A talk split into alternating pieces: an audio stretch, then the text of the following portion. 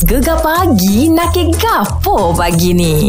Kisah kenangan abang angkat kakak angkat Mari cerita Ah ni kita ada abang engku kita ni abang engku mesti ramah kakak angkat ni dah. Ah, boleh dikatakan ramah lah Abang akak Kakak akak memang ramah lah Masa sekolah dulu Oh, Eh, ah, cik. Okey okey okey. Kira saya duduk di asrama hmm. And then di antara uh, Di sekolah tu hmm. uh, Paling kecil Walaupun saya dekat tiga ke dekat dua Paling kecil adalah saya uh, Ah. Jadi uh, Bila duduk di asrama pun Paling kecil adalah saya Jadi Abel Kiranya mereka ni menganggap saya ni Macam adik dia Dan uh, mereka sendiri kata oh, Anggap je macam adik diri Jadi kita sampai lo ni Still contact dia orang Macam rapat sampai lo ni lah Jadi dari segi uh, Masa di sekolah dulu Gapa-gapa terjadi pun uh, me- Macam kita dijaga lah Kalau macam ada orang ngacau Kau kenak kau uh, Dia wayak dah Kalau orang ngacau kenak Wayak kau habis Biar habis gimana Ah, dia oh. Abang pula kapla